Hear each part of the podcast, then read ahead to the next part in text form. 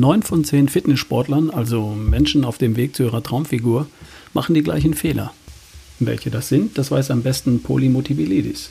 Er arbeitet seit vielen, vielen Jahren als Personal Trainer und coacht Menschen auf dem Weg zu ihrer Traumfigur. Und in seinem Buch erzählt er uns alles, was man wissen darf zum Thema Training, Ernährung und Mindset. Heute haben wir ihn im Gespräch. Viel Spaß. Hallo Poli, schön, dass du da bist. Ja, hallo Ralf. Ich freue mich, dass ich hier sein darf. Also ich finde es großartig, hier zu sein, weil es ist, das, ich glaube, das letzte Interview liegt schon ein bisschen zurück. Ja, du warst vor zwei oder drei Jahren bei mir im Interview. Da hast du uns ein paar Tipps gegeben zum Thema Krafttraining und äh, stell dich doch mal kurz vor, weil das ist super spannend. Ähm, wer bist du und äh, erzähl mal ein bisschen was über deine früheren Erfolge, damit die Leute wissen, wer hier zu ihnen spricht und warum das, was er schreibt, so kompetent ist. Ja, ja, mein Name ist Prodi Mutovelides. Ich bin eigentlich, ähm, ja, oder ich bin jetzt fast dreiundvierzig. Das wird also diesen Monat, wird soweit sein, dass ich auch nach der vier die drei stehen habe. Ich äh, betreibe jetzt mittlerweile seit ungefähr dreißig Jahren Fitnesssport, also seit meinem fünfzehnten Lebensjahr, um genau zu sein. Und bin seit äh, neunzehnhundertneunundneunzig, um, doch, neunundneunzig Fitnesscoach und Personal Trainer und verhelfe seitdem halt eben Menschen zur, zur Wunschfigur. Und das versuche ich immer möglichst auf direktem Weg, ohne Umwege, ohne Sackgassen. Und äh, ja, außerdem bin ich seit dem, seit dem sechsundzwanzigsten Januar offiziell Autor. mein mein Wunschtraum ist in Erfüllung gegangen mit einem Buch.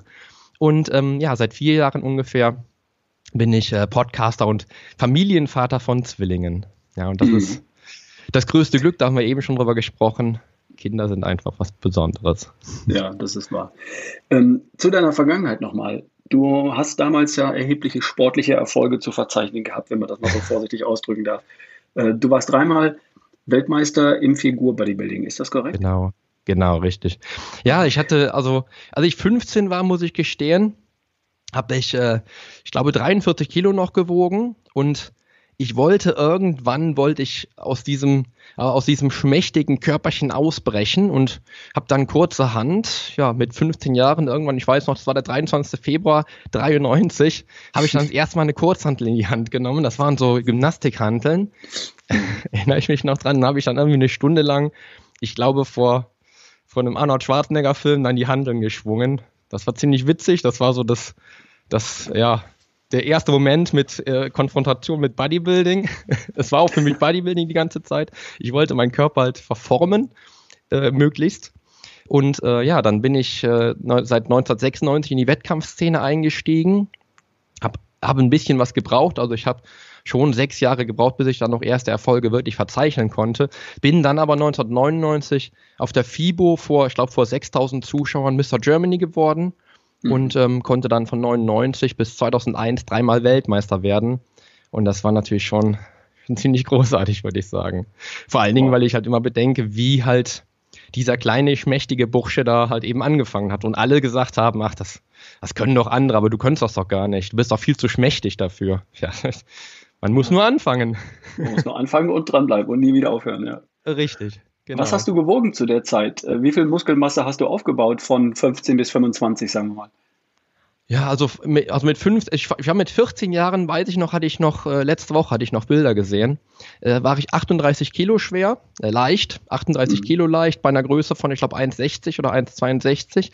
Und mit fünfzehn war ich zwar schon ein bisschen schwerer, ich hatte damals, als ich anfing, aber auch immer ähm, wirklich Buch geführt darüber, was ich gewogen habe. Ich hatte dreiundvierzig Kilogramm auf eine Größe von eins zweiundsechzig, eins dreiundsechzig und bin dann innerhalb von, ja, ich glaube, innerhalb von, wenn ich dreiundneunzig rechne, bis zweitausendeins, also innerhalb von acht Jahren auf zweiundneunzig Kilogramm auf der Bühne angewachsen. Also habe quasi gut und gerne fünf, bei, bei einer Größe von eins siebzig.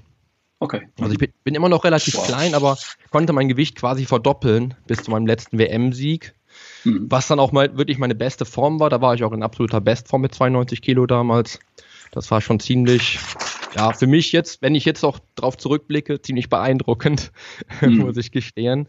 Ähm, ja, jetzt man darf nicht vergessen, bei praktisch null Körperfett, ne? zweiundneunzig Kilo, das ist ja, du bist ja dann praktisch, du warst übergewichtig laut B M I-Rechner. Ja, genau. zweiundneunzig Kilo auf eins siebzig bist, du hast ein B M I von, keine Ahnung, achtundzwanzig, dreißig? Ja, dreißig so. Oder sowas hatte ich, genau, richtig. dreißig, damit bist du an der Grenze zur Fettleibigkeit, adipös, aber ohne Fett.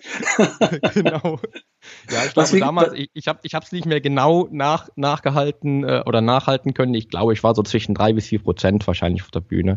Wahnsinn. Also so genau kann ich, hatte keine Werkzeuge, die das so genau ausmessen konnten. Mein ja. Fettkaliper, den habe ich immer noch, den damaligen. Äh, der hat mir damals drei Prozent an, an ausgespuckt quasi, mhm. bei einer Sieben-Punkt-Messung. Und ähm, ja, das war auch so das absolute Maximum. Ich war auch nie mehr besser. Ich bin zweitausenddrei, habe ich den Titel verloren, den mhm. W M-Titel, habe zweitausendfünf nochmal die Universum versucht zu gewinnen, habe ich auch nur einen dritten Platz gemacht. Mhm. Und ja, ja, von daher also ist zweitausendeins so der Meilenstein gewesen für mich, der große. Ja, aber du warst, um das mal zusammenzufassen, du warst krass erfolgreich unterwegs. Du warst ein sehr, sehr, sehr erfolgreicher Bodybuilder, und zwar, da gibt es unterschiedliche Klassen, ne? Du hast gesagt genau. Figurklasse, und da gibt es auch mhm. noch eine, wie, wie heißt die andere Klasse, eine offene Klasse oder so? Also wenn ich jetzt mal, wenn ich jetzt mal so die äh, auf äh, in die U S A gucke und mir Las Vegas angucke, so eine offene Bodybuilding-Klasse bei der Mister Olympia-Wahl. Ähm, mhm. Die Burschen sind alle so zwischen eins siebzig bis eins achtzig groß und haben auf der Bühne hundertvierundzwanzig Kilo Wettkampfgewicht oder sowas in der Richtung. Das wäre dann so die, die offene Klasse, die Profiklasse. Ich war ja auch letztendlich ähm, Amateur-Bodybuilder. Ich habe nie eine Profilizenz bekommen. Das war damals auch noch nicht, noch nicht möglich, wie es jetzt die letzten, ja, ich glaube, zehn Jahre möglich ist, als Figurathlet auch eine Profilizenz zu kriegen. Mhm. Ähm, das war, hat aber gar nichts zur Sache getan, weil ich war, das, das war auch damals mit dem Buch jetzt heute, wenn ich jetzt drüber nachdenke, war das ein, ein Riesentraum von mir, jemals ähm, einen Bodybuilding-Wettkampf zu gewinnen und dann noch Weltmeister zu werden. Von daher war das eigentlich einerlei, aber die Klasse, wo ich gestartet bin letztendlich in der Figurklasse, war halt auch eine offene Figurklasse, wo auch neben mir ähm, Bodybuilder stehen konnten, die fünfzehn Kilo schwerer waren als ich, was dann auch mhm. tatsächlich zweitausendeins der Fall war.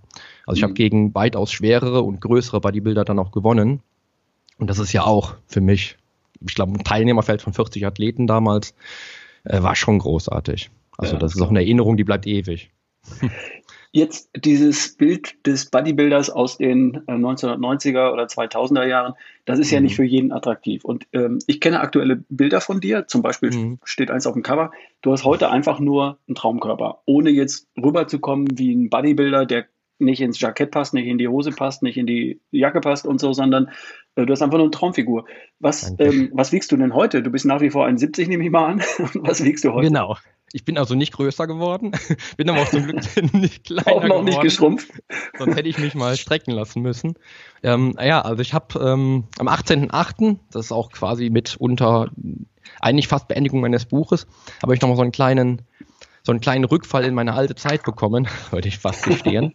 ähm, und habe es dann geschafft, also ich bin am ersten ersten zwanzig bin ich in einer, mit einer relativ schlechten Form ins Jahr zweitausendzwanzig gestartet, weil ich zweitausendneunzehn äh, drei Monate lang mit meinen Kindern krank war, ständig, im ständigen Wechsel Silas Savanna Poli, Silas Savanna Poli, ging irgendwie mhm. die, die ganze Zeit rum, und bin dann äh, am ersten ersten zwanzig mit dreiundneunzig Kilo rein, eingestartet sozusagen, hab dann ja als Kompensationsmaßnahme ab Februar, März wieder angefangen, ungefähr so, ja, so zwanzig Stunden die Woche zu trainieren, und habe aber dann auch gemerkt, dass, das ist ja das, was ich auch immer wieder Klientinnen und Klienten sage, dass das Training halt, ja, viel macht, aber nicht den Großteil bewirken kann oder muss. Ja, das habe ich auch gemerkt, und dann habe ich am achtzehnten achten habe ich wieder gesagt, okay, wenn mein Buch jetzt rauskommt am ersten Januar oder am sechsundzwanzigsten Januar war es ja damals, da will ich in Form sein, und ich will auch in Form auf dem Cover sein. Also das, das, das, das Buchcover war nochmal so ein Anreiz für mich, so ein Motivator, würde ich mal behaupten, ähm, den ich quasi mit meinem neuen Podcast-Cover quasi zelebrieren wollte. Und dann habe ich am achtzehnten achten angefangen, ich glaube mit achtundachtzig Kilo, bei einer, ähm, beim Körperfettanteil von siebzehn Prozent. Das habe ich zumindest noch notiert. Ich weiß aber nicht hundertprozentig. Und mhm. bin am dreißigsten zehnten habe ich mein Cover aufgenommen und stand mit äh, fünf Prozent und äh, sechsundsiebzig Kilo knapp. Ah. Ne, so. Hab dann nochmal gut was runtergeballert an Fett. Und ich, ich wollte mir eigentlich, und das habe ich auch mit ganz, ganz vielen Klienten besprochen, und ich, oder ich habe ich hab mir selber Druck gemacht und habe hab meinen Klienten gesagt, meinen ganzen Klientinnen habe ich gesagt, pass auf, ich mache jetzt nochmal ernst, ich mache jetzt genau das, was ihr macht. Ich nutze also eure, eure Strategien, die ihr befolgen müsst, die ihr befolgen müsst, die, die, die ähm, aus meiner Feder stammen, wende ich jetzt an mir selber an Und ich will euch beweisen, dass man einen guten Sportler, weil mit siebzehn Prozent würde ich sagen, bin ich jetzt nicht, nicht unfit gewesen. Ich habe auch noch mhm. Bilder auf meiner Homepage, äh, dass ich es nochmal schaffen kann, dann auch nochmal richtig in Form zu kommen. Und das war ganz gut, weil ich hatte mir einmal Druck gemacht, weil Klienten fragen sonst nach zwischendurch. Wie sieht's denn mhm. aus, Poli? Und ähm, das Cover war ja nochmal ein Motivator. Und ähm, ja, dann habe ich es geschafft, innerhalb von zehn Wochen ungefähr nochmal so ja, zwölf Prozent Körperfett abzukochen. Und das ging relativ easy, muss ich sagen. Dann ja. darfst du mir mal erklären, wie das jetzt genau funktioniert. Also, nee, ich ich gucke jetzt mal, ich schaue ja auch meine Werte an. Ich bin eins Komma fünfundsiebzig groß, ähm, mhm. ich wiege jetzt sechsundsiebzig Kilo. Mhm. Ähm, ich habe aber dabei einen Körperfettanteil von wahrscheinlich siebzehn Prozent. Mhm. Und die fünf, die du auf dem Foto hättest, hätte ich auch gern. Ja. äh, eigentlich, ich fühle mich in meiner Haut super wohl. Ich komme ja vom Marathon. Ich habe früher achtundsechzig Kilo gewogen mhm. bei meiner Körpergröße, konnte aber dafür dann den Marathon in zwei einundfünfzig rennen. Dann habe ich damit aufgehört und mich dem CrossFit zugewandt. Hat, hat also auch das getan, was du auch tust. Ich habe lange Hanteln geschwungen und, und ne, mit, ja. mit, mit, mit Gewichten trainiert und viele andere Dinge gemacht, Skill-Training gemacht und so weiter und so fort. Ähm, bin dann so bei irgendwo sechsundsiebzig Kilo, vielleicht auch mal siebenundsiebzig Kilo gelandet. Mhm. Mein Körperfettanteil ist natürlich jetzt heute nicht mehr der, den ich noch zu Marathonzeiten hatte. Da sind zwei mhm. Kilo Körpergewicht auf die Marathondistanz, machen vier Minuten aus, einfach, schlicht und einfach. Mhm. Und wenn man vier ja, Minuten klar. schneller werden will, kann man ein Jahr trainieren oder man kann zwei Kilo Körperfett verlieren. Und deswegen ja. war ich da natürlich ein bisschen schlanker unterwegs. Jetzt hätte mhm. ich gerne, ähm, wir können ja gleich mal in so ein paar Geschichten einsteigen, weil das, darum geht es ja auch in deinem Buch. Ähm, wenn ich jetzt sage, ähm, mein Gewicht passt soweit, aber natürlich besteht das nicht aus dem richtigen Element, nämlich mhm. siebzehn Prozent davon sind Körperfett und ich hätte gerne, sagen wir mal, zehn Prozent von diesen siebzehn hätte ich gerne in Muskeln umgewandelt. Mhm. Äh, dann hätte ich, glaube ich, eine ziemlich coole Figur, die mir sehr gut stehen würde mit meinen sechsundfünfzig Jahren. Wie mache ich denn das? Trainieren, ja, steht alles in deinem Buch. Genau, genau. Also ich, ich, ich habe, das habe ich auch in meinem Buch relativ äh, zu Anfang geschrieben, oder relativ, äh, relativ zu Anfang mache ich dem Leser bewusst, auf was es ankommt. Denn ich habe in den letzten dreißig Jahren tatsächlich festgestellt, dass es, ähm, dass, dass das Paket Wunschfigur mehr mehr, äh, dass, dass daraus mehr besteht, als halt eben zum Training zu gehen und ab morgen Proteinshakes zu trinken, ja. Das ist immer so das, was ich so höre, wenn ich mich mit Menschen unterhalte, die sagen dann, ja, ich trainiere ab morgen und ich trinke auch Proteinshakes. Jetzt witzige Anekdote, aber habe ich tatsächlich in der Form schon gehört. Da sage ich, oh, das ist cool. Das ist schon mal zumindest ein Anfang, aber du vergisst ja den Rest, ja. Und was ich immer wieder feststelle, und das ist äh, tatsächlich wirklich frappierend bei manchen Klientinnen, äh, auch die letzten zwanzig Jahre gewesen, dass man halt innerhalb von hundertachtundsechzig Stunden, die, ähm, die Alltag, die als Alltag bezeichnet werden, sehr viel, ich will es jetzt nicht so ausdrücken, wie ich es ausdrücken würde, aber viel ähm, verreißen könnte. Ja, mhm. da kann man viel, viel falsch machen. Und darum besteht für mich die, äh, die, die komplette Wunschfigur, das, das, das Komplettpaket aus dem Alltag, wo man halt viel falsch machen könnte, wo man aber auch dann viele Sachen richtig machen darf, wenn man die richtigen Routinen entwickelt hat. Darauf kommt ja. es oft an, meiner Meinung nach, auf die richtigen Routinen. Dazu kann ich gleich noch was sagen. Dann ist das, das ganze Ding aber auch abhängig, und das ist oftmals abhängig ähm, oder sehr stark abhängig sogar vom Denken. Ja, wie denkt derjenige? Denkt der sich in die richtigen Muster? Zum Beispiel ist ein, einer meiner Glaubenssätze seit ungefähr dreißig Jahren, ich kann essen, was ich will und bin immer in Top-Shape. Das habe ich mir seit dreißig Jahren so affirmiert sozusagen. Ja, und mhm. aber ich höre oft das Gegenteil. Also ich höre dann von Klientinnen, höre ich dann, die kommen dann zum ersten Gespräch und die sagen dann, ja, Poli, ich kann essen, was ich will und ich bin immer dick. Ich werde immer dicker und immer dicker. Ja, also das Denken ist schon mal ein wichtiger Aspekt, meiner Meinung nach. Dann kommt, und das ist vermutlich der, der vermutlich allergrößte Hebel, die Ernährung, die zielgerichtet sein darf, ja, die auch entsprechend ja, mit Veränderungen behaftet sein darf, ja, weil nur Veränderung führt dann auch zu einem ja, veränderten Selbstbild letztendlich. Wenn nichts verändert werden muss, dann wird auch nichts passieren. Ja, und dann kommt erst das Training in, äh, zum Zuge. Dann ist erst der Trainingsaspekt interessant, der dann auch entsprechend effizient sein sollte. Ja, also ich habe es, wie gesagt, innerhalb des, des letzten Jahres geschafft, mich von einundzwanzig Trainingsstunden wieder auf zehn Trainingsstunden runter zu reduzieren, wobei ich davon sieben Stunden Ausdauersport mache und aktuell nur noch drei Stunden reines Krafttraining mache. Und damit habe ich eine viel, viel höhere Ausbeute, was die Effizienz betrifft und was natürlich auch den, ja, den, ähm, die restlichen hundertachtundvierzig Stunden betrifft, die ich dann ja anders nutzen kann. Ja? Mhm. Und dann der, der wichtigste Punkt, der dann zum Schluss nochmal nochmal entscheidend ist, ist dann, wie, in welcher Form nutze ich meine Regenerationsphasen. Ja, bei dir wäre das ja der Schlaf. Bei mir sehe ich das Thema ein bisschen ähm, ja, kompletter nochmal vielleicht mit allem. Also ich beziehe es jetzt nicht nur auf den Schlaf, sondern auch auf andere Bereiche. Ja, wie, wie, wie gestresst bin ich im Alltag? Ähm, wie, wie sehr füllt mich mein Berufsleben stresstechnisch aus oder erfüllt mich mein Beruf vielleicht, was, was sehr gut ist, ja. Ähm, mhm. Und das, das Komplettpaket, also aus diesen fünf Aspekten, aus Alltag, Ernährung, Training, Denken und halt eben der Regeneration, das ist für mich das, was die Leute dann im Kopf haben sollten, wenn es dann um das Komplettpaket Wunschfigur geht, mhm. ja. Da sind wir ja völlig beieinander. Das Thema ähm, Entspannung, Stressmanagement ist ja auch eines von fünf in meiner, ähm, in meiner Philosophie, weil das absolut natürlich einen, einen Effekt hat auf all das. Ne? Stresshormone genau. versus Glückshormone, das macht einen riesen, mhm. ähm, riesen Punkt aus. Und äh, den mhm. fasst du einfach in den Aspekt Re- äh, Regeneration mit rein, zusammen mit Schlaf. Ich rege, was, was, genau, was ich spreche jetzt ein bisschen über, über, genau, ich hatte im Kopf, dass, dass bei dir Schlaf noch äh, ein, ein Punkt war. Ja. Ja, ja, ist, ja, ist genau. natürlich auch einer und das kommt genau. bei dir ja auch vor. Also ich habe mhm. dein Buch natürlich in die Hände genommen, da ist das natürlich auch ein Aspekt. Also genau. ähm, das heißt, die, die Wunschfigur besteht aus, aus viel mehr als nur aus, aus dem Training und aus den Proteinshakes. Richtig. Vollkommen klar. Ähm, mhm. Aber lass uns doch mal, lass uns doch mal über so ein paar Dinge anfangen, weil ähm, einmal möchte ich gerne den Aspekt rausarbeiten, dass manche Frauen sich äh, dem Thema entziehen wollen würden, weil sie glauben, ähm, sie wollen ja auf keinen Fall so aussehen wie die Bilder von Bodybuilderinnen, die sie vielleicht im, im Kopf haben, von äh, Muskelbergen weiblicher Art oder so. Mhm. Äh, und ich weiß auch aus eigenen Gesprächen mit Damen, die ich äh, begleite oder coache, dass man immer noch davor Angst hat, mit riesigen Muskelbergen aufzuwachsen, wenn man schwere Gewichte in die Hand nimmt und dann auch noch einen Proteinshake nimmt. ähm, was sagst du dazu? Hast du das in der Praxis jemals erlebt?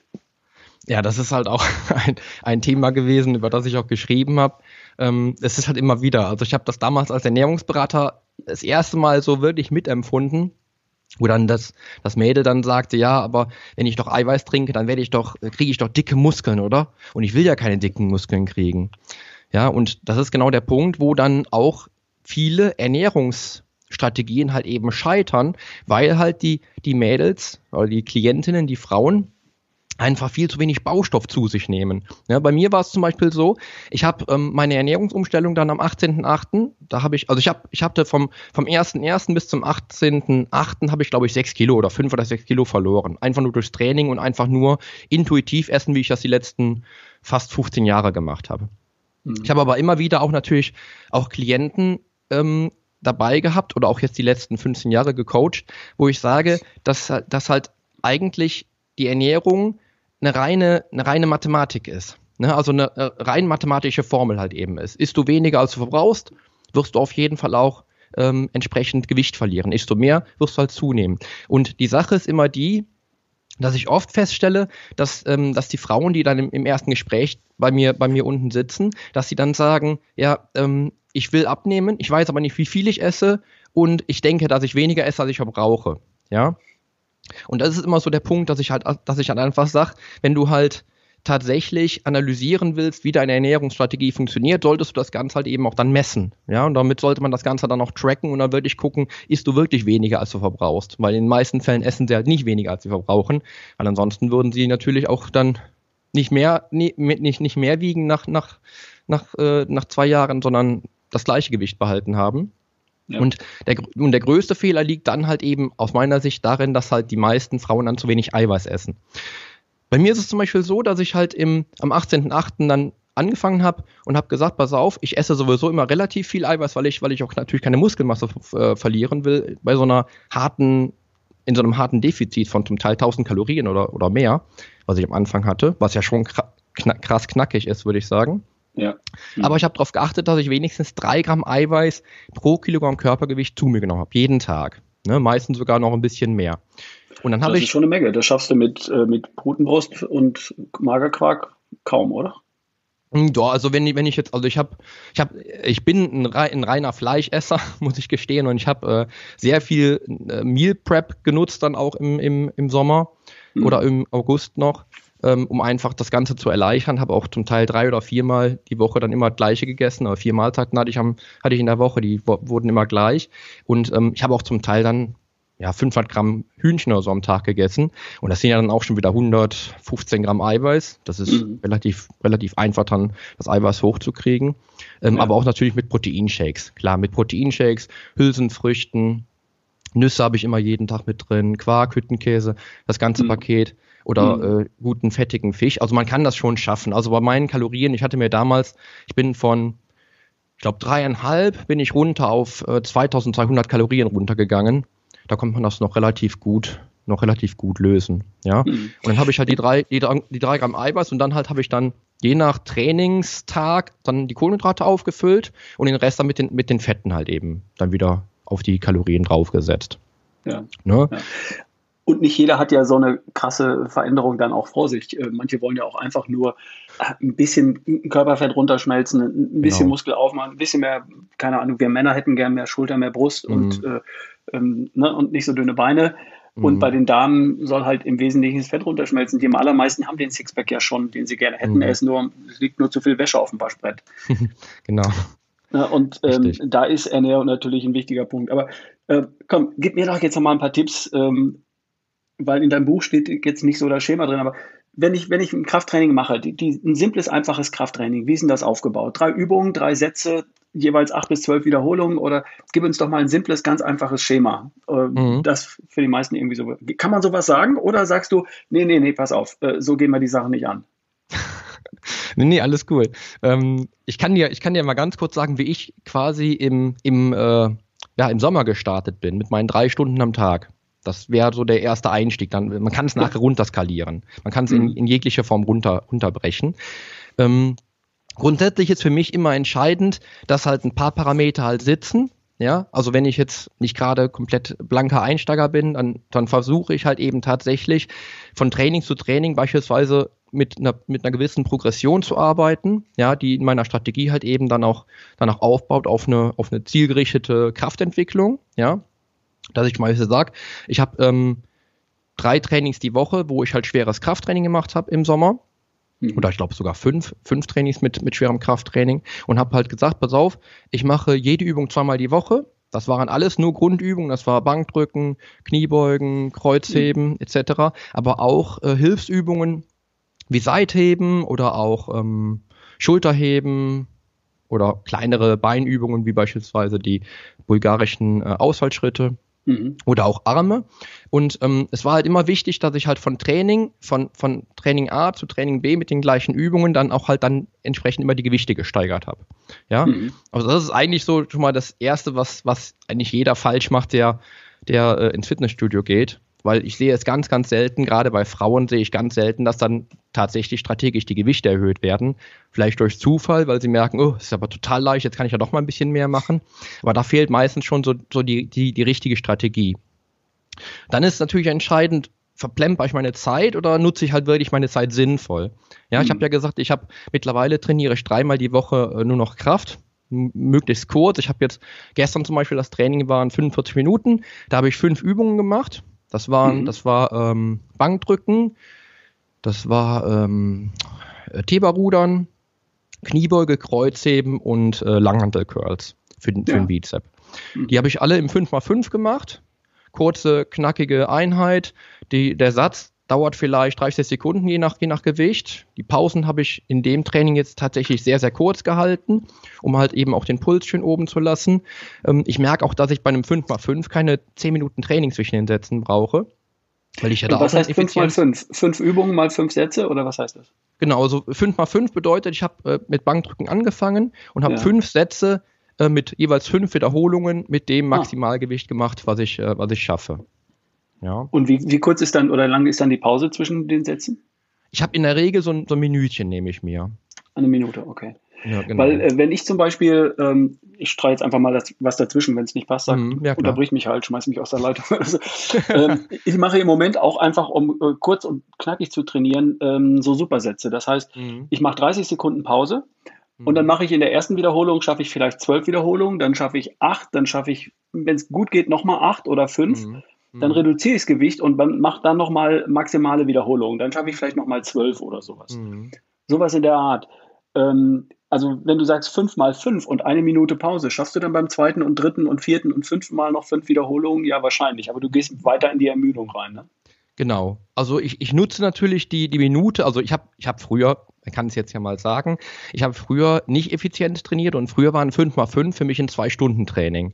Das war ein zwei Stunden Training, weil ich zwischen jedem Satz äh, nach fünf Wiederholungen, fünf Minuten mindestens Pause gemacht habe. Und mhm. diese Zeit will ich mir nicht mehr nehmen und ich merke auch, dass ich ähm, über diese kürzeren Pausen relativ konstant eigentlich äh, in mein Energieniveau mittlerweile halten kann, weil ich halt auch nicht mehr in diesen maximalen Gewichten arbeite. Wenn ich früher mit hundertachtzig Kilo Bankdrücken gemacht habe, äh, brauchte ich fünf Minuten. Heute mache ich mit hundertzwanzig Kilo Bankdrücken, da kann ich mir auch die Minute nehmen, ähm, mhm. dann ist alles gut. Aber äh, darauf, darauf kommt es mittlerweile bei mir halt eben auch an. Also ich, ich will einfach effizient trainieren und das fünf mal fünf bietet mir die Mischung zwischen schwerem Krafttraining, wenn ich es kurz halte, habe ich noch eine, einen Vorteil wie du mit deinen Supersätzen zum Beispiel, dass es schön kurz und knackig bleibt. Und ich trainiere in einer guten Frequenz alle, alle Übungen, alle Muskelgruppen häufiger durch. Ne? Ja. Also ich trainiere mit denen dreimal in der Woche, trainiere ich trotzdem noch jeden Muskel zweimal, was halt super hm. effizient ist. Ja. Ja? Und das macht halt einen großen Unterschied.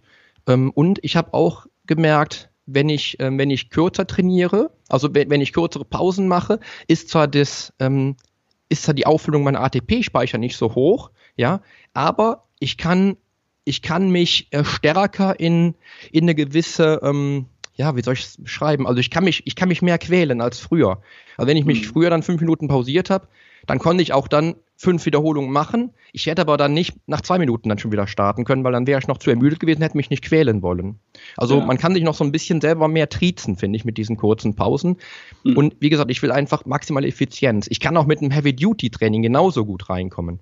Dann, äh, da schaffe ich es sogar noch kürzer zu trainieren. Ne, wenn ich jetzt sage, ich mache nur einen maximal schweren Satz, mache mich also mit ein, zwei Sätzen warm, mache dann einen einzigen maximal schweren Satz und gehe dann zur nächsten Übung über. Das mhm. funktioniert auch sehr, sehr gut. Okay. Ist aber auch wieder eine Methode, wo halt natürlich, ähm, das baue ich nicht bei, bei, ähm, bei, bei Anfängerinnen ein oder bei Anfängern ein, sondern das ist halt eine Methode, wo ich einfach auch so ein bisschen voraussetzen muss, dass die Leute wenigstens ja, so ein, zwei Jährchen halt auch trainiert haben, damit sie dann diesen ja, geistigen ja. Belastungen dann noch zurechtkommen. Ja, ja. Klar. Darf ich mal, darf ich mal eine Frage dazwischen stellen, wenn du ähm, Kreuzheben machst, einen Fünfersatz, mhm. was hast du denn da auf der Hantel? Was wiegt denn das? Denn? Da habe ich aktuell maximal, ich war Kreuzheben nie besonders stark, leider, ich bin nicht, bin nicht so stark wie Eddie Hall, aber ich habe maximal hundertachtzig Kilo drauf im Moment. Okay. Also das kann ich noch realisieren. Also, da bin ich jetzt nicht ganz so geschafft. Äh, also ich mache fünf, äh, fünfmal Kreuzheben mit hundertfünfzig Kilo vielleicht. Mein Max-Rep ist, ist hundertsiebzig, glaube ich, habe ich mhm. einmal gehoben. Äh, aber vorhin bei dem Bankdrücken war ich echt geschockt, muss ich sagen, hundertachtzig Kilo. Ich, die, ich habe mal die Hälfte beim Bankdrücken geschafft, mal neunzig oder sowas. Wenn ich jetzt fünf Wiederholungen machen würde, dann wäre das eher bei achtzig. Also äh, und du bist bei hundertzwanzig und hattest mal hundertachtzig auf der Stange. Da bin ich schon, bin ich schon sehr geschockt. Also ich muss gestehen, beim Bankdrücken war ich immer der Schwächste im Studio und ich hatte tatsächlich beim Bankdrücken, also damals in meinem alten, in meinem alten Studio, wo ich trainiert habe, da standen drei Leute hinter mir. Also stand einer links, rechts und einer hinter mir, sonst hätte ich die hundertachtzig auch nicht geschafft. Also ich glaube, ich würde behaupten, ich habe die hundertachtzig auch nie bei mir hier im Studio trainiert. Ähm, ja, ich glaube, dass ich die hundertachtzig ja. niemals tatsächlich konzentrisch, sondern eher exzentrisch trainiert habe. Also ich würde ich würd behaupten, dass die dass die, äh, die, die nachgebende Bewegung, die habe ich wahrscheinlich selber durchgeführt, aber die, die überbrückende Bewegung, die wird, werden wahrscheinlich meine Spotter gemacht haben. Also, ja, okay. Aber trotzdem, äh, das ja. sind natürlich andere Geschichten, die eines äh, Figur-Bodybuilding-Weltmeisters würdig sind. Äh, nur, ich wollte jetzt mal hören, weil der Deadlift läuft bei mir eigentlich gar nicht so schlecht für meine Größe und mein Alter. Äh, mhm. Da wollte ich mal hören, wo du da so unterwegs bist. Also da sind noch ein paar Kilo mehr auf der Stange. Okay, nicht schlecht. Super. Aber gut, äh, im Grunde ist, ist, ist es doch immer das Gleiche. Du, du hast eine Handvoll Übungen, sage ich jetzt mal, du machst eine Handvoll Sätze und du machst mhm. eine Handvoll Wiederholungen und wenn du, ähm, ja. sag mal, fünf, vielleicht acht Wiederholungen mit einem Gewicht schaffst, dann ist das ein angemessenes Gewicht, das auch einen Trainingsreiz setzt äh, und die genau. letzte davon, die drückst du halt gerade noch irgendwie raus, ne? Das habe ich so richtig genau. verstanden. Richtig, okay. Genau. Ja, und also ich, ich achte halt schon drauf, also ich habe, wenn ich einsteige in ein Coaching, dann habe ich ja oft mit Frauen zu tun, mit, also mit Klientinnen, wenn ich jetzt auf die Klientinnen zu sprechen komme, die halt meistens aus, aus dem Ausdauersport kommen. Das sind meistens Mädels, die halt ähm, viele und gute Erfahrungen mit, mit zum Beispiel Ausdauersport wie im Joggen zum Beispiel haben. Und für die war es immer ein Tabuthema, äh, Gewichte zu bewegen. Ja? Und da muss ich halt immer gucken, dass ich, dass ich halt von einer, von einer Ausdauerbelastung, die vielleicht bei dreißig, vierzig Prozent Maximalkraft liegt, äh, zu einer, zu einer ähm, muskelaufbaumöglichen äh, Belastung äh, komme, die bei siebzig Prozent liegt. Ja? Dass ich also die Gewichte schon dementsprechend anpasse. Das ist auch oft natürlich ein Prozess. Ähm, und da kann ich auch natürlich nachvollziehen, dass die, dass die Klientinnen dann auch nicht ständig ihre Gewichte erhöhen wollen, weil sie sind ja sowieso schon außerhalb ihrer Komfortzone. Und wenn dann auch noch immer wieder eine Progression stattfinden muss, wie ich es bei mir halt eben wirklich stringent durchziehe, ähm, dann wären natürlich die Erfolge gut, aber das ist ja noch mehr außer, außerhalb der Komfortzone. Also das muss man immer so ein bisschen auch berücksichtigen. Ich habe auch mhm. ganz, ganz viele, und darum finde ich das Training, was du, so mach, was du aktuell machst, sehr, sehr gut. Äh, im, Super, im Supersatzprinzip habe ich die besten Erfahrungen, gerade wenn es dann am Anfang losgeht, weil die, weil die ganzen Klientinnen merken, dass sie was getan haben. Ähm, es ist aber noch nicht so, dass ich jetzt die Belastung so hochschrauben müsste, dass ich dann auch jetzt schon maximal Muskelaufbau erzielen will. Ne? Und da finde ich Supersätze genial, gerade für Ausdauersportler, die dann so den Umstieg machen vom beispielsweise Aerobic-Training und dann halt eben irgendwann mal äh, zum Krafttraining wechseln. Und ähm, das ist halt auch dann wieder die Frage, ne? Welche Welche Programme setzt du zu welcher Zeit halt eben ein? Das ist dann vielleicht interessant. Aber zum Schluss darf man einfach auch sagen, ähm, die, die Trainingsstrategie ist immer nur ein Teilaspekt. Und da sind noch vier andere dahinter, die halt eben extrem viel bewirken. Und das ist immer das, wo ich dann auch tatsächlich sage, das habe ich dieses Jahr wieder extrem gemerkt. Ich, äh, ich, ähm, ich äh, wie sagt man, Ich äh, predige das auch natürlich ständig meinen Klienten, dass es halt eben mehr ist als nur Training und Ernährung oder äh, mhm. dass es dass es mehr ist als einfach nur, nur zum Training zu gehen und Eiweißshakes zu trinken. Aber ich habe es selber dieses Jahr wieder gemerkt, wo ich einfach dachte, ähm, jetzt weiß ich auch, warum so viele Klienten von mir so extrem gute Fortschritte machen, weil die halt eben dann noch das, das Komplettpaket dann noch immer permanent vor Augen haben, so wie ich es ja auch hatte. Ja, ich habe ja. es dieses Jahr oder letztes Jahr war es ja, letztes Jahr wirklich wieder so gefühlt, wie auch damals zu, zu meinen Anfängen, was dann auch natürlich perfekt zu meinem Buch passte, weil ich einfach während meines Buches ständig in meiner Vergangenheit unterwegs war, was großartig war, um alle nochmal die ganzen tollen Momente zu erleben. Ähm, und das hat dann auch dann ein bisschen dazu geführt, dass ich wieder so richtig rein wollte. Und das mhm. war gut. Ne? Und wie gesagt, das ist nur ein Teilaspekt. Und du kombinierst jetzt für die Traumfigur tatsächlich ähm, Ausdauertraining und Krafttraining. Du hast eben gesagt, ja. sieben Stunden Ausdauertraining, drei Stunden Krafttraining. Genau. Ähm, was, was machst du an Ausdauertraining? Joggen gehen? Joggen gehen, ich habe es ja nach unserem letzten Interview letztes Jahr, wo wir nochmal bei mir im Podcast gesprochen haben, habe ich ja wieder einen guten Einstieg machen wollen fürs Joggen. Ich hatte auch mega Motivation. Ich habe mir sogar neue Schuhe gekauft wieder. Die habe ich, glaube ich, im Schuhschrank stehen. Ich weiß, ich habe sie nicht mehr gesehen. Das letzte oh. Jahr. Es tut mir leid. Ähm, also ich habe aktuell, ich habe äh, irgendwie Spinning für mich entdeckt. Ah, okay. Spinning habe ich dann im, ich glaube im Februar hatten wir uns ein Spinning-Bike gekauft. Nadja hatte auch Bock auf Spinning, weil das war, glaube ich, die Zeit, wo die, wo die meisten Fitnessstudios zu hatten. Und meine Frau macht extrem viel Ausdauersport. Die ist so eine zwölf Stunden pro Woche Ausdauersportlerin. Mhm. Ähm, zwar, die geht auch nicht joggen, aber die macht halt viele andere Sachen. Wir haben auch mittlerweile einen Crosswalker unten stehen. Und äh, ein Laufband hatte ich ja sowieso im Büro schon lange Zeit. Und mhm. ähm, dann habe ich halt eben dann diese Sachen noch mit, ein, mit eingepflegt. Ich muss natürlich allerdings zu meiner Schande gestehen, dass es halt kein reines Ausdauertraining war, sondern tatsächlich auch die Kettlebell äh, am, am Mann war die ganze Zeit. Dass ich also auch Kettlebell-Einheiten mit eingebaut habe und das natürlich auch wahrscheinlich noch dazu geführt hat, dass, ja, dass manche Ausdauereinheiten doch ein bisschen ähm, ja, triggernder waren, was mein Hungergefühl betrifft. Aber mhm. ansonsten bestehen jetzt aktuell, also wenn ich jetzt eine Woche, wenn ich jetzt mal die Woche rechne, ich habe jetzt morgen meine letzte Krafteinheit, die geht nochmal so ein Stündchen und ich habe jetzt die Woche bisher, ich, ich kann jetzt nicht auf meine Apple Watch gucken, ähm, ich glaube fünf Stunden Ausdauer trainiert, wo ich ähm, ja, vier Stunden auf dem, auf dem Bike gesessen habe und eine Stunde diesen, diesen Crosswalker benutzt habe. Mhm. Ja, das ist jetzt so. Die Bewegungen sind gut, ist wahrscheinlich nicht vergleichbar mit dem Laufen, immer mhm. noch nicht. Aber ich habe irgendwie, wenn es so duster ist draußen, habe ich sowieso wenig Lust irgendwie und momentan ist es noch so nasskalt bei uns. Äh, ja, irgendwie kann ich mich klar. nicht aufraffen, tatsächlich joggen zu gehen. Und ich habe auch immer ist, noch das Gefühl...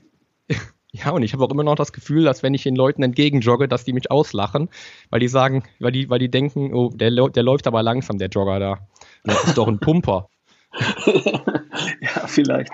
Aber Ähm, es, es stimmt schon. Also zu der Traumfigur gehört eben natürlich gehören ganz verschiedene Aspekte. Gehört mhm. nicht nur das Krafttraining, natürlich auch, aber ja, aber nicht nur, sondern auch der Ausdauersport, um einfach auch die Kalorien zu verbrennen, um auch einfach äh, einen anderen Impuls zu setzen. Mhm. Dann gehört Alltag dazu, dann gehört das Denken dazu, die Ernährung absolut wichtig, wahrscheinlich äh, neben dem, den beiden Trainingsaspekten der Schlüssel. Äh, Mindset, Regeneration. Wenn man das ganze Paket nicht auf dem Schirm hat oder in einem der Punkte völlig daneben liegt, dann wird man seine Ziele kaum erreichen, oder? Ja, das ist das Problem. Und das ist ja, ist ja eigentlich namensgebend für mein Buch. Also neun von zehn Fitnesssportlern ähm, ja, machen die gleichen Fehler. Und das ist genau der Punkt. Also die Chancen stehen extrem, äh, extrem stark gegen dich. Wenn du jetzt rechnest, neun von zehn, dann ist nur der, jeder Zehnte, der dann seine Fehler kennt, der, der, oder jeder Zehnte, anders, jeder Zehnte, der seine, der seine Erfolge feiert, weil er vielleicht auch die Fehler schon gemacht hat, weil er sie kennt und sie vermeiden kann. Ja, und das mhm. heißt natürlich, es steht nicht gut. Ne? Also es steht eigentlich nicht so gut für dich, wenn du dann halt eben dann auf eigene Faust starten willst und die Fehler vielleicht auch noch nicht mal kennst. Ja, das ist immer so ein, so ein Thema halt. Ne? Also, aber das da, finde ich sehr spannend an deinem Buch. Also du hast dein, dein Buch auf folgende Art aufgebaut. Du hast die Fehler beschrieben, die neun von zehn Fitnesssportlern machen oder Leuten, die eine Wunschfigur haben möchten, mhm. die neun von zehn Leuten machen. So, jetzt musst du im Prinzip nur dieses Buch durchlesen, die Fehler alle sehen und sagen, äh, trifft auf mich nicht zu, trifft auf mich nicht zu, trifft auf mich nicht zu, ups, da habe ich was übersehen. Das mache ich ja, ja genauso, wie es hier als Fehler steht. Okay, und, und dann hast du eigentlich die fünf Aspekte beieinander, ne? Genau, theoretisch. Buch, theoretisch. theoretisch, aber in ja, dem Buch sind, ähm, das ist nicht gleich verteilt, das sind nicht pro Aspekt zehn, sondern das sind mhm. beim Training sind es, ich glaube, dreizehn ähm, mhm. Fehler, die man machen und auch damit vermeiden kann, wenn man das wenn man sie kennt und das, das Buch liest. Beim mhm. Thema Ernährung sind es einige, beim Thema Regeneration sind es sechs, glaube ich, beim Thema Ma- Mindset sind es acht. Aber mhm. es gibt Fragen oder Fehler, die man vermeiden kann im Bereich Training, Ernährung, Regeneration, Mindset und Alltag. So ist das Buch genau. aufgebaut. Genau. Und ähm, du beschreibst ja nicht nur den Fehler, sondern du gibst am Ende natürlich auch in jedem Kapitel den Tipp, wie man es dann besser, besser macht. Richtig, wie man es lösen kann. Und die Sache ist auch, das, das habe ich am Anfang auch gesagt und am Anfang im Buch geschrieben, äh, es gibt es gibt doch bei diesen Fehlern keine wirkliche Rangliste, weil tatsächlich jeder noch so kleine Fehler, der sich vielleicht als kleiner Fehler entpuppt, aber zum Schluss das ganze Ding halt eben boykottieren kann, weil es halt einfach was ist, was halt eben dann nicht funktioniert. Also ich erlebe es immer wieder, dass die, dass die Leute, die am ersten ersten starten und die im Februar aufgeben, ich könnte die jetzt die letzten zehn Jahre fragen, die würden immer am gleichen, am gleichen Punkt aufgeben. Ja, die geben immer am gleichen Punkt auf. Zehn Jahre mhm. in Folge. Ja, die meisten geben halt eben, als Beispiel, geben, geben auf, weil sie mit ihrer Ernährung nicht zurechtkommen. Wenn das, wenn das Motiv, weil das Motiv vielleicht einfach nicht stark genug ist. Wenn ich mhm. einfach nur, wenn es nett ist, ein bisschen abzunehmen, dann werde ich, werde ich keine Motivation haben, äh, tausend Kalorien Defizit zu essen jeden Tag. Das mhm. wird einfach nicht klappen. Das funktioniert nicht. Und Das ist, das ist so krass, weil die, die, die, die starten und sie scheitern immer am gleichen Punkt, aber sie hinterfragen dann gar nicht. Ja, das, mhm. das passiert mir sehr, sehr oft, dass ich das, dass ich das erlebe und dann habe ich Klientinnen, die erzählen mir, dass sie schon vierzig Diäten hinter sich haben und dann denke ich, wieso willst du denn, willst du noch eine einundvierzigste Diät machen? Das funktioniert doch nicht mit Diät. Diät ist einfach Kappes, um, ja, um es ja. in Kölsch zu sagen. Ja, genau. Aber die, aber die und, scheitern immer am gleichen Punkt. Und das ist ja auch der Punkt, den du hier in, in, im Kapitel Mindset äh, als, als ersten möglichen Fehler aufgeschrieben hast. Du denkst, es ist ein Sprint und kein Marathon. Richtig. Also eine Diät wäre genau. ja ein Sprintversuch. Äh, ich versuche nach, ganz nach vorne zu kommen, ich gebe jetzt mal Vollgas und sprinte mal los, aber dann bin ich erschöpft nach hundert Metern oder so. Und ja. das, was du vorhast, du hast es ja am Anfang beschrieben, das ist ein Marathon. Du hast Jahre gebraucht, um ähm, die, den, die Wunschfigur von einem dreiundvierzig Kilo Hering mit fünfzehn bis zu einem zweiundneunzig Kilo äh, Weltmeister mit fünfundzwanzig vielleicht äh, aufzubauen. Mhm. Das ist jahrelanges Training und ich bin ja nun auch schon einige Jahre mit meinem Körper unterwegs, beschäftigt mhm. und habe verschiedene ähm, beste Versionen von mir, so nenne ich es ja immer, erschaffen. Erst der Marathonläufer, mhm. jetzt der Crossfitter und mhm. keine Ahnung, was als nächstes kommt. Äh, aber ich bin mhm. über viele Jahre immer dabei, mit meinem Körper zu arbeiten, äh, die, möglichst viele richtige Dinge zu tun und ich erreiche auch Ziele. Aber das ist kein, Marathon, kein Sprint, sondern das ist ein Marathon. Das ist so eine Richtig. Geschichte. Und dann brauchst du ein genau. Ziel, das so stark ist, dass du auch bereit bist, deine Komfortzone zu verlassen, wirkliche Veränderungen in deinen Gewohnheiten vorzunehmen und so weiter. Richtig. Und das genau. findet man alles hier auch ähm, in diesem Buch. Also hier steht nicht drin, Ähm, nimm so und so viel Gewicht, trainiere drei Sätze, fünf Wiederholungen, bla bla bla oder so. Das ist hier nicht, sondern das ist natürlich alles sehr individuell, hängt von mhm. den Zielen ab, von, vom Geschlecht, vom Alter, von, von den Möglichkeiten, von der aktuellen körperlichen Konstitution und so weiter und so fort. Genau. Würdest du sagen, da sollte man auch einen, einen Profi nehmen, einen Personal Trainer oder jemanden, der sich auskennt, der einem das macht? Sondern dieses Buch ist eigentlich die Ergänzung, gleich zu deiner Antwort, dieses Buch ist die Ergänzung, die man eigentlich gelesen haben sollte, damit man einfach diese vielen kleinen Fehler nicht macht, an denen die Leute scheitern. Genau. So, und jetzt genau. zurück ich zu der Frage, entschuldige bitte, wenn ich dich da unterbrochen habe, sollte man da einen Profi an die Hand nehmen und sich beraten lassen? Ja, also ich, ich, ich sage ja auch, das Buch, also wenn, wenn du auf eigene Faust losrennst, macht es Sinn, die ganzen Fallstricke zu kennen. Aber ich habe es ja in meinem Fall auch, dass halt alle meine Klienten besitzen das Buch ja mittlerweile auch und ähm, viele arbeiten noch damit schon. Und ich finde es natürlich perfekt, wenn dieses Buch oder ein, je nach, alle, jedes, jedes Medium, was du halt nutzt, als, als, als, Ersetz, als, als Ergänzung, ähm, dass das quasi als Ergänzung dient zum Personal Coach. Weil zum Schluss kann ich, kann ich, kann ich als Klient mit einem Buch in der Hand keinen Personal Trainer ersetzen. Das ist alles schön. Ich hab's ja, ich bin ja auch mit fünfzehn selbst gestartet. Ich hatte nicht mal nicht das Geld, mir mit fünfzehn Jahren einen Personal Trainer zu leisten. Ähm, bin auch selber gestartet, aber zum Schluss ist es was anderes, ob du alleine startest und dir jemand Rückenwind gibt oder ob du halt eben tatsächlich, ähm, äh, ob du alleine startest oder, oder ob du mit mit einem mit einem Profi startest, der dir Rückenwind gibt. Ja, mhm. ähm, das macht macht einen riesen Unterschied. Also bei mir ist es halt so, dass ich ja auch merke, ich kann ja auch meine Klienten nicht nur bestärken, was das Mindset betrifft, sondern ich unterstütze sie ja auch, was das Training betrifft. Ich ergänze die Ernährungsstrategien, passe die Ernährungsstrategien halt eben entsprechend an, schaue, wie ist der, wie ist der Alltag, kann ich beim Alltag Handlungen ausführen, kann ich in den Alltag eingreifen, ohne dass es jetzt zu extrem ist. Ich will ja da auch äh, bei dem Unternehmer, will ich jetzt nicht äh, den, den Arbeitsalltag verändern, aber wie kann ich in den Alltag eingreifen als Coach? Und ähm, was kann ich halt bewirken, dass halt das Denken sich entsprechend anpasst. Ne? Und da ist natürlich ein Buch toll, klar, wenn man auf eigene Faust startet, aber da macht natürlich der Personal Trainer definitiv Sinn. Und der, das, das sollte jemand sein, der, der zu dir passt, wo die Chemie stimmt, wo du auch merkst, der hat Ahnung von dem, was er erzählt. Ja, das macht, macht auch immer Sinn auf jeden Fall. Ähm, mhm. Aber er sollte auch derjenige sein, dem du dann auch gerne dann ja deine... deine Problemchen erzählen willst, wenn es dann mal nicht weitergeht. Ja. Wie sinnvoll oder wie ähm, vielversprechend ist denn der Gang ins Fitnessstudio und da den, äh, den Haus-Arnold fragen? Das ist auch wieder eine, eine Frage, die das ist immer schwierig zu beantworten. Also ich habe ja auch viele Jahre im Fitnessstudio trainiert oder auch viele, viele Jahre im Fitnessstudio gearbeitet als Coach. Und ähm, das war immer so bei mir dann, dass dann Die, die neuen, die Neuanmeldungen, wenn sie dann bei mir den ersten Plan geschrieben haben wollten, ähm, dann auch dann zum nächsten Plan zu mir kamen und den nächsten Plan und den nächsten Plan, weil ich immer wieder dann gehört habe, ja, dass ich das Training vielleicht anders, anders angehe und mehr, mehr Input gebe als vielleicht andere Coaches. Aber das ist, glaube ich, wirklich tatsächlich ähm, auch vom, vom Fitnessstudio abhängig. Also ich kenne hier in der Region sehr viele gute Fitnessstudios, die extrem gut ausgebildete Coaches haben, Ähm, die sich natürlich nicht eins zu eins um dich kümmern können die ganze Zeit, das ist schon klar, aber die dir auf jeden Fall schon mal einen guten Anreiz geben können, wie du dann dein Training gestalten solltest. Ne? Er setzt mhm. aber auch nach wie vor, und das habe ich dann auch, bin ich Personal Trainer geworden, er setzt nicht den, den, den Personal Trainer, der wirklich nur für dich da ist. Und das ist, das ist ein Riesenunterschied. Also das macht schon was aus. Ja, ja, definitiv. Also ich glaube, ein klassischer Fehler könnte sein, sich im Fitnessstudio anzumelden. Dann kommt halt jemand, beschäftigt sich mit dir, stellt dich mal auf die Waage, macht vielleicht mal eine In-Body-Messung, äh, mhm. Körperfett und so weiter. Äh, und dann drückt er dir einen Plan in die Hand, den, den er allein aus der Schublade zieht. Wenn jemand, ich sage jetzt mal, ein Mann mittleren Alters mit dem klassischen drei bis fünf Kilo Übergewicht daherkommt, der kriegt mhm. dann immer den gleichen Plan und äh, ja. dann zieht er damit los und nach zwei Jahren läuft er immer noch mit dem gleichen Plan durch die Gegend. Ja, ähm, habe ich schon gesehen, eine, genau. Ja, genau. Und das ist so ein bisschen das, das Vorurteil. Ich möchte das ganz mhm. bewusst so sagen. Es gibt da draußen sicherlich richtig gute Fitnessstudios, wo die Leute sich kümmern. Ja, und ähm, es gehören natürlich auch immer zwei dazu. Es gehört auch der Trainierende dazu, der nach, mhm. äh, nach sechs Wochen zu seinem äh, Coach geht und sagt, so, pass auf, jetzt habe ich das gemacht. Was ist der nächste Schritt? Ne? Mhm, richtig, genau. Da gehören immer zwei und das, dazu. Und manche Leute wollen auch einfach... Punkt. wollen in ihrer Komfortzone bleiben und sagen, oh, ich gehe da hin, jeden Dienstag und jeden Donnerstag, mache mein mhm. Programm, will gar nicht weiter nachdenken, lass mich in Ruhe und ich mache mhm. immer die gleichen Übungen in den gleichen, mit den gleichen Gewichten und äh, werde natürlich auch immer der gleiche bleiben. Genau, ja.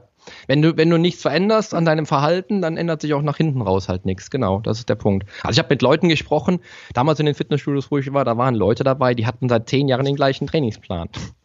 Also dass, ja. dass dann die, die Trainingsstrategie jetzt nicht unbedingt mehr der Marker sein dürfte, der dann was am, am Wunschkörper ändert, das ist dann wohl ziemlich klar gewesen. Ne? Also, ja, da ist der, der Gang ins Fitnessstudio ist nichts weiter als eine Entspannungsroutine. Das mache ich halt jeden Dienstag und Donnerstag, weil ich mich dran mhm. gewöhnt habe, weil es mir Spaß mhm. macht. Da sehe ich andere Leute, kann mit den gleichen Leuten quatschen, quatsche eh mehr, als, als ich an der Maschine sitze und äh, dann gehe ich wieder nach Hause und ist gut. Aber dann darf ich auch nicht erwarten, dass ich dabei die, den, den Wunsch, die Wunschfigur bekomme. Ne? Da gehört ein genau, bisschen mehr dazu. Genau.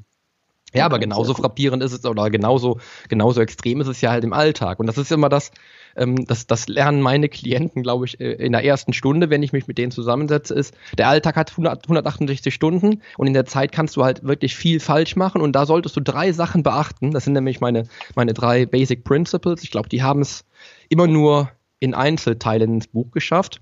Das ist nämlich das, was ich auch ganz, ganz vielen Klienten immer wieder sage, wenn diese drei Punkte schon, schon nicht funktionieren, wird der Rest halt unheimlich schwer nach hinten raus. Das ist zum einen, äh, ich trinke mindestens vier Liter Wasser am Tag, ja, also oh. Wasser trinken, ja, vier Liter aufwärts, je nachdem, wenn ich ein Training habe, bin ich bei sechs Stunden, äh, bin ich bei, bei sechs Litern am Tag. In so einem Training trinke ich ungefähr so zwei Liter, ein bis zwei Liter, kommt drauf an, was ich mache. Wow. Dann ist die Aktivität im Alltag extrem wichtig.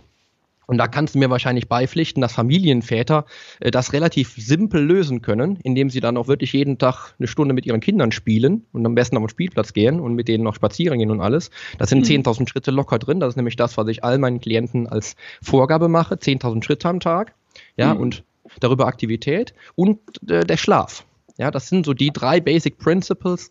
Wenn die nicht sitzen, dann wird es nach hinten raus schon, ex- schon extrem schwer. Da kannst du toll trainieren. Wenn du wenig schläfst und keine Regenerationsphasen hast, ähm, entwickeln sich die falschen Hormone während des Schlafs. Du hast am nächsten Tag tierischen Hunger. Du wirst also auch deine Ernährungsstrategie nicht einführen, äh, nicht, äh, nicht erfüllen können. Ähm, wenn die Aktivität im Alltag nicht sitzt und du hast vielleicht jeden Tag nur dreitausend Schritte auf dem Tacho, wird das mit dem Abnehmen auch nichts. Und wenn du den Wasserhaushalt komplett außen vor lässt, was auch leider die meisten, die meisten schaffen, ich kenne, ich kenne Menschen, die schaffen es, die schaffen es tatsächlich, sage ich, äh, bis zum Abend fünfhundert Milliliter Wasser getrunken zu haben.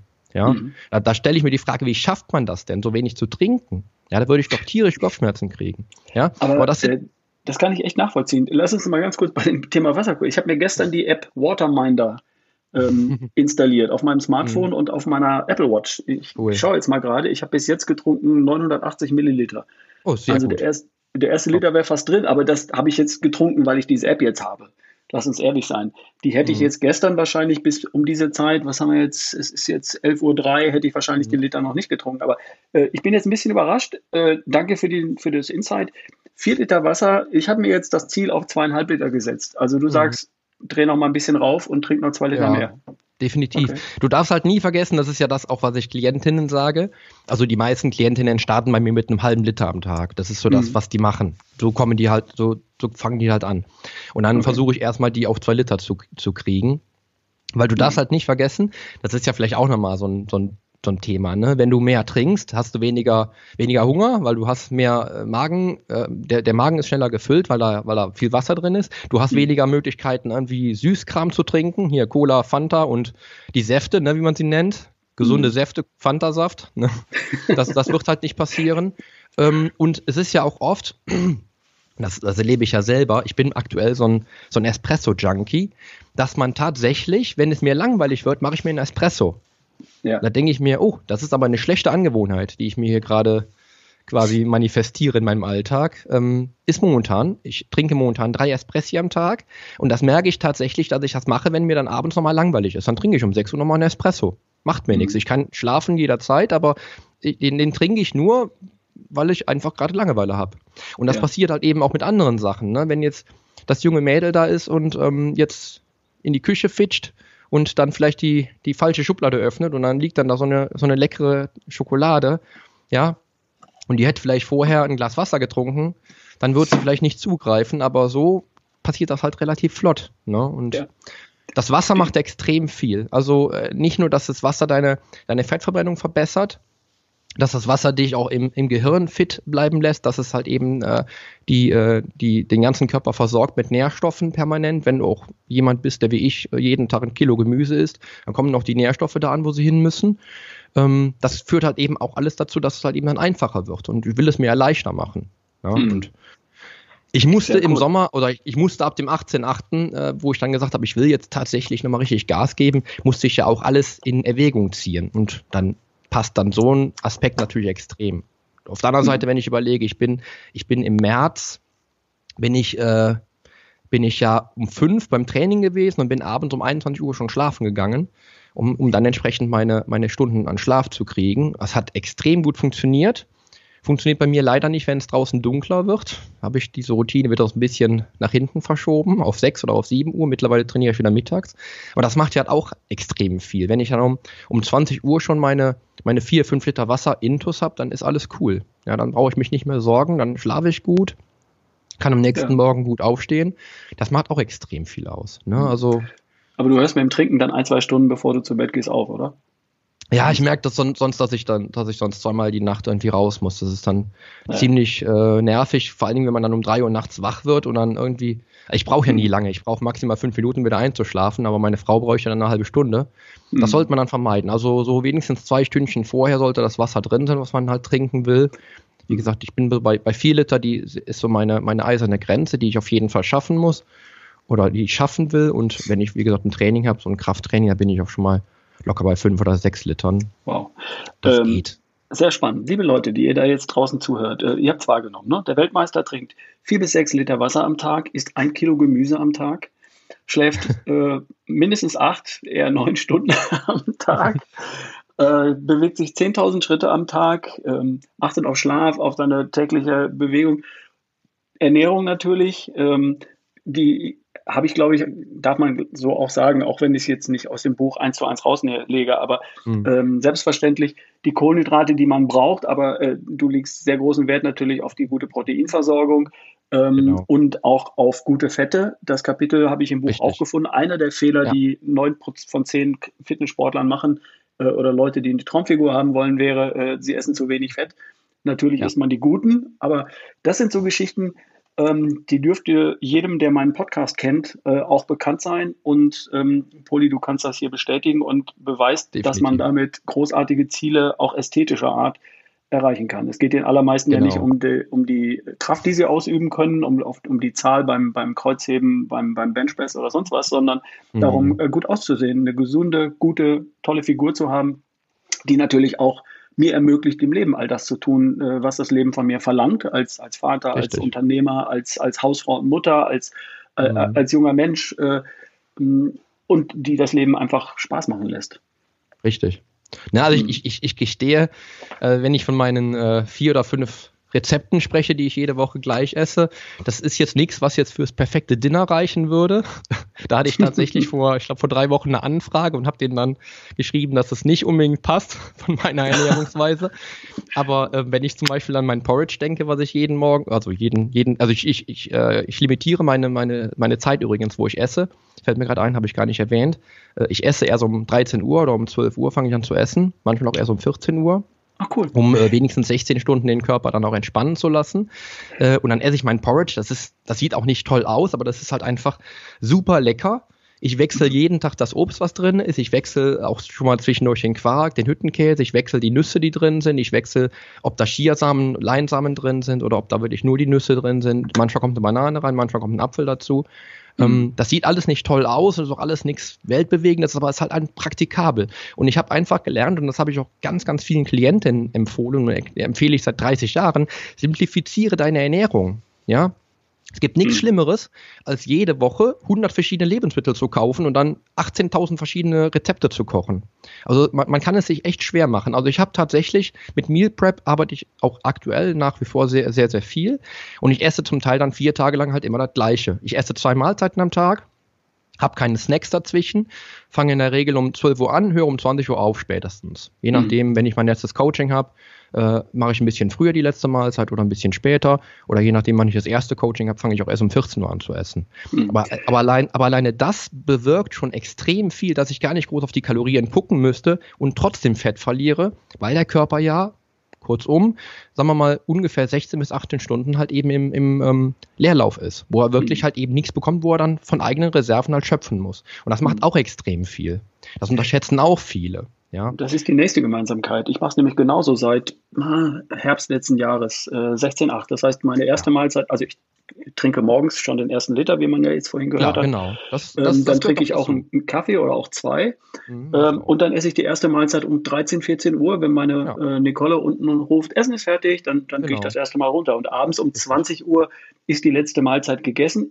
Ich sehe aber nicht so aus wie du und ich weiß auch ganz genau warum, weil die Snacks zwischendurch, ähm, die habe ich schon. Das ist, das mhm. ist Tagsüber sind das gesunde Snacks. Das ist mal eine Handvoll Nüsse oder über den Tag verteilt eine Handvoll Nüsse. Vielleicht auch mal einen Apfel oder eine, eine Orange oder sowas. Ähm, aber abends nach dem Abendessen, da wandert noch ein bisschen zu viel rein und da kommen auch die siebzehn Prozent Körperfett her. Ja. Ähm, aber ich finde, man, man muss auch da mal so ein bisschen die Kirche im Dorf lassen. Also ich habe wenn, wenn, ich hab extrem gute Resultate, wenn ich Klientinnen habe, die erstmal Probleme haben, ins Defizit zu gehen. Ja, das ist, wenn man es evolutionär biologisch betrachtet, ist es unheimlich schwer für Menschen, halt weniger zu essen, als sie brauchen, weil das hat der Mensch auch damals nicht gemacht. Aber wenn ich dann schon die Snacks weglasse, zum Beispiel die gesunden Nüsse, das ist ja immer ein guter Anreiz. Ich esse ja dann die gesunden Nüsse zum Beispiel, ich liebe Nüsse. Ich esse jede Woche, glaube ich, dreihundert Gramm Nüsse, jede Woche. Mhm. Finde ich großartig. Ähm, als Snack mache ich aktuell ja nichts. Ja, ich, ich quetsche mir nach meinem Porridge morgens, was mit vierzehnhundert Kalorien aufwartet, quetsche ich mir den Shake rein. Ja, äh, dann esse ich halt eben wieder sechs Stunden gar nichts. Und wenn ich aber schon die, die Snacks weglasse zwischendrin, wenn ich sage, okay, du musst nichts an deiner Ernährung ändern, lass nur die Snacks weg. Nur die Hauptmahlzeiten und nur die Snacks weglassen, bin ich meistens ja schon bei sechshundert oder siebenhundert Kalorien minus.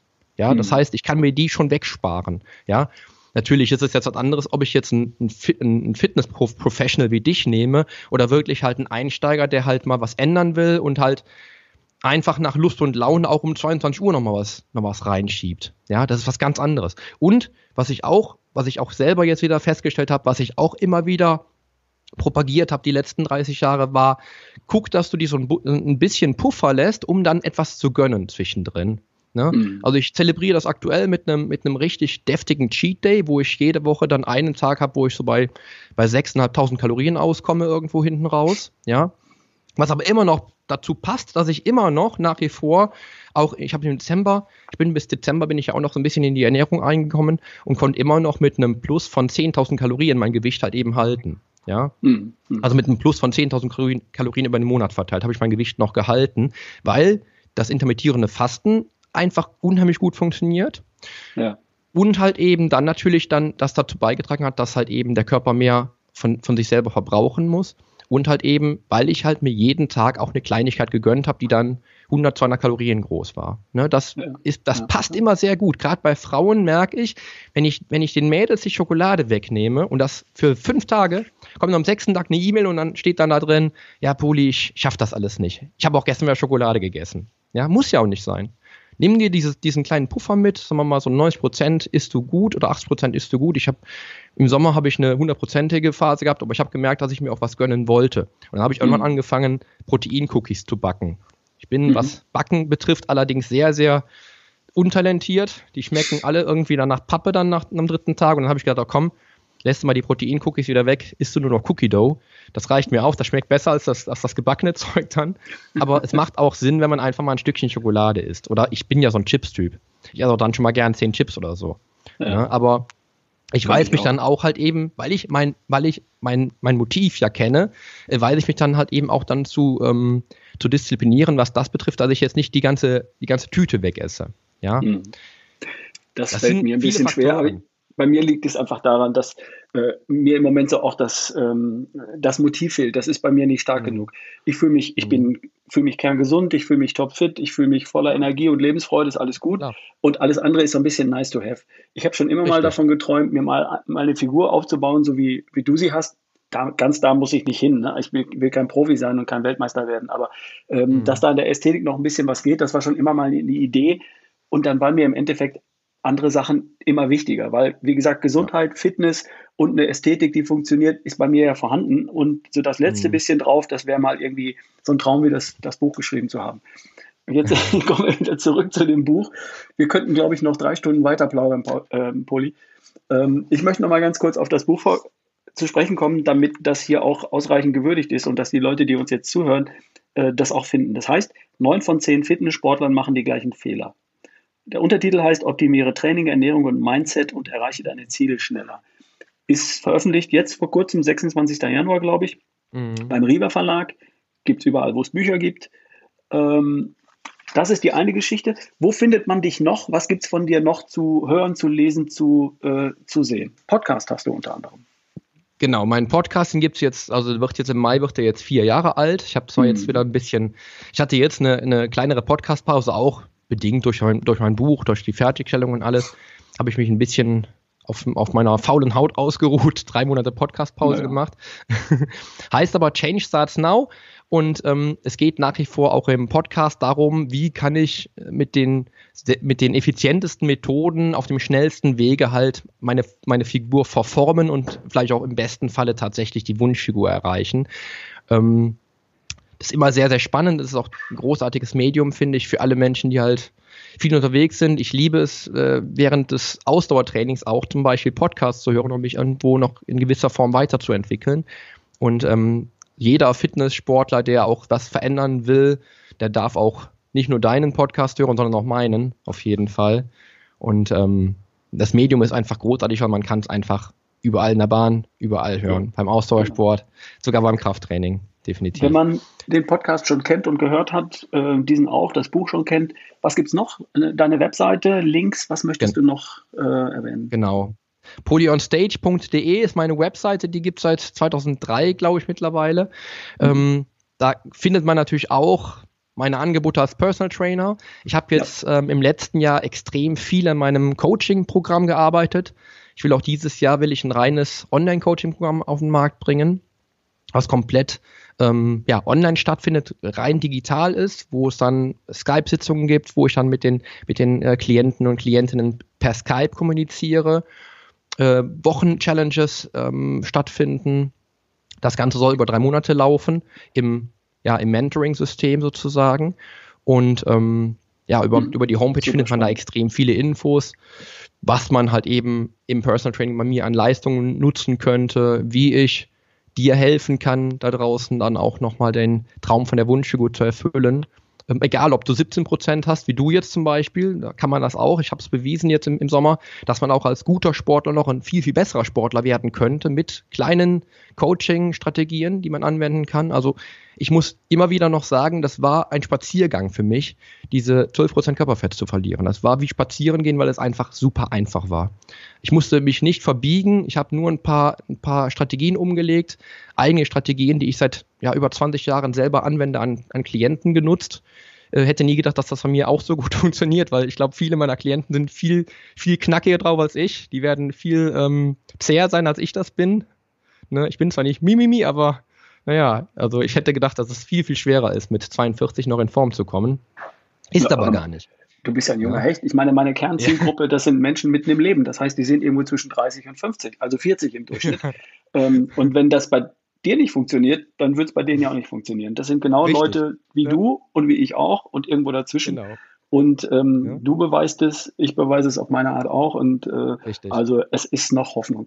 Dieses Online-Trainingsprogramm, das finde ich super spannend, lieber Poli, wenn das bei dir am Start ist, ähm, sag mir bitte Bescheid und da hätte ich dich gerne nochmal zu einer Interviewfolge hier im Podcast, um das den Leuten vorzustellen, Ach, weil ich sehr super gerne. spannend finde, vielleicht werde ich selbst äh, die Gelegenheit haben, daran teilzunehmen, ich finde es super klasse, um einfach zu gucken, was gibt es noch für Möglichkeiten.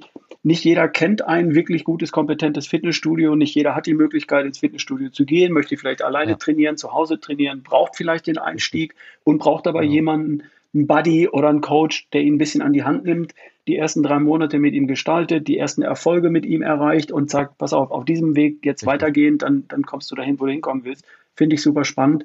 Da habe ich dich jetzt sehr, sehr gerne wieder hier bei mir im Podcast. Sehr, sehr gerne. Ja, und es ist auch wirklich, es ist tatsächlich oft, ich merke es bei ganz vielen, ich habe ja auch Klienten, die trainiere ich seit sechs Jahren mittlerweile, aber ich habe es ganz oft, dass ich halt merke, so die ersten zwei bis drei Monate sind so die entscheidenden, wo so der Schalter umgelegt wird. Entweder wird er dann umgelegt oder wird halt gar nicht umgelegt. Wenn in den ersten drei Monaten nichts passiert, passiert auch nach hinten raus nichts. Und das ist der entscheidende Punkt, also dass ich wirklich merke, wenn ich, wenn ich ein Coaching-Konzept habe, was über zwei Jahre geht, hat der Klient viel mehr Möglichkeiten auszuweichen, als wie bei einem Drei-Monats-Konzept. Bei dem Drei-Monats-Konzept bleibt viel weniger Freiraum, dass der nicht dann an dem Coaching dranbleiben muss. Ja, und das ist auch der, der, der Punkt, den ich, die, warum ich mich für, für dieses neunzig Tage Konzept entscheide, weil es einfach viel weniger Ausweichmöglichkeiten gibt. Er muss halt am Ball bleiben, ansonsten ist er schon wieder raus. Ansonsten ist halt die nächste Woche schon wieder verloren. Und es ja. ist auch äh, noch so überschaubar, dass ich sage, oh, ich kann mich nicht für drei Jahre festlegen. Nee, aber für neunzig Tage, ja. drei Monate kriegst du genau. hin, oder? Da würde jeder sagen, ja klar, kriege ich hin. Und entscheidend, die erste Schwelle, wo die meisten Leute abbrechen, die ist bis dahin überwunden. Das heißt, da bleibst du dann halt auch dran. Ich glaube, es gibt in, in England, gibt es einen Tag, wann ist der achtzehnten Februar oder irgendwie so? Das ist der ja. Tag, an dem die allermeisten Leute ihre äh, Jahresvorgaben, ihre Neujahrsvorgaben äh, über Bord schmeißen. Weil ja. die ersten drei Wochen kriegt man in vier Wochen, fünf Wochen, oh, ist schwierig, sechs Wochen und dann sagen Mensch, ach komm, ist egal, ich habe vergessen, worum es ging, ich habe das tiefer. So. Aber wenn man darüber hinweg ist, drei Monate finde ich ziemlich cool. Das ist noch so überschaubar, dass ich sage, darauf lasse ich mich ein. Es ist aber lang genug, um eben diese Schwelle über, zu überstehen und dann auch echte Routinen zu entwickeln, die, die nachhalten und die vorhalten für, für lange oder für ewig. Gute Routinen darf man ja auch gerne ewig behalten, ne? Richtig. Und ich merke halt auch immer, das ist halt auch am Anfang, ist es oft, also ich habe ganz viele, die kommen dann rein und die sagen, ja, ich will was in meiner Figur verändern. Aber wenn ich dann, also das, das Motiv, das muss wirklich stark sein. Und das, das arbeite ich an in dem Konzept auch viel stärker raus, weil ich einfach wissen will, was steckt dahinter. Ich kann immer wieder von mir sprechen. Ich weiß, dass ich damals anfing mit fünfzehn, ich wollte nicht mehr dünn sein. Aber, aber das, das tatsächliche Motiv war ja viel, viel tiefgründiger. Also ich wollte nicht mehr dünn sein, weil ich wollte schwerer werden, um im Sportunterricht nicht mehr die Niete zu sein. Ja, ich wollte im Sportunterricht nicht mehr die Niete sein, um halt eben dann von den anderen akzeptiert zu werden. Ja, und zum Schluss, das ist bei ganz vielen, oder das wird aber oft eigentlich entweder, entweder will man es so nicht wahrhaben oder man erkennt es vielleicht nicht direkt, aber oft ist es halt tatsächlich eine Frage, wie fühle ich mich, äh, wie, wie ist mein Selbstbewusstsein? Also ich wollte mich tatsächlich damals verändern, weil ich was an meinem Selbstbewusstsein ändern wollte. Ich wollte nicht mehr der schmächtige, zurückhaltende, ängstliche, ähm, ja, hm. in die Ecke gestellte Junge sein, sondern ich wollte Selbstbewusstsein, ich wollte, ich wollte was bewirken im Leben. Ja? Na klar. Und das Darum ist oft doch im Grunde immer. Ja. Ja. Wir sind, wir sind soziale Wesen, wir hätten gerne einen Platz in der Gesellschaft und wir hätten gerne einen Platz an der Sonne. Und das hat auch was genau. damit zu tun, wie wir aussehen vielleicht, aber auch vor allem das Aussehen wirkt ja mehr auf uns als auf die anderen. Weißt du, wie mhm. fühlen wir uns damit? Ne? Wenn ich ja. aufrecht und gerade stehe, voller Selbstbewusstsein, dann kommt selbst ein Schmächtiger cool rüber. Ne? Richtig. Das ist der genau. Punkt, aber wie, ja. ich fühle mich einfach da so. Das Krafttraining hat ja auch eine hormonelle ähm, Auswirkung auf meinen Körper und damit auch darauf, mhm. wie ich mich fühle. Da werden halt Endorphine freigesetzt, da werden äh, Serotonin gebildet. Die, Im bewegten Muskel passiert eben auch sehr viel mehr, als dass da nur ein Gewicht gehoben wird und äh, mhm. Energie verbrannt wird, sondern äh, wir verstehen die Muskeln ja heute auch als Hormonfabriken. Im bewegten Muskel Richtig. Passiert was und das lässt uns gut fühlen, das lässt uns stark fühlen, das lässt uns gut und stark sein. Und um all das geht es in diesem Buch, das wir hier heute vorstellen konnten. Ich finde es toll, dass du dir die Zeit genommen hast. Wir haben jetzt über eine Stunde, glaube ich, miteinander geplaudert und ich mhm. wette, wir könnten noch drei Stunden so weiterreden. Stimmt. Ich lasse es jetzt mal dabei bestehen, weil damit dieser Podcast auch noch irgendwie zu konsumieren ist. Lieber Poli, ich danke dir nochmal für deine Zeit, für deine Insights. Das Buch werde ich wärmstens empfehlen. In der Podcast-Beschreibung gibt es einen Link dahin. Also wer in die Podcast-Beschreibung geht, kannst draufklicken. Ich werde auch den Link zu deiner Website und zu deinem Podcast da unterbringen, sodass jeder mit einem Mausklick dann weiter zu dir kommen kann. Perfekt, super. Also, ich freue mich. Dir eine gute Zeit und wir hören uns bald. Wenn dein Online-Trainingsprogramm am Start ist, dann bist du hier wieder bei mir auf Sendung. Ja, super, da freue ich mich auch drauf. Ich danke dir nochmal für heute. War ein großartiges Interview, meiner Meinung nach. War toll. Viele, viele Insights, glaube ich, rausgehauen heute. Und ja, vielen, vielen Dank, lieber Ralf. Sehr gerne. Bis bald, Poli.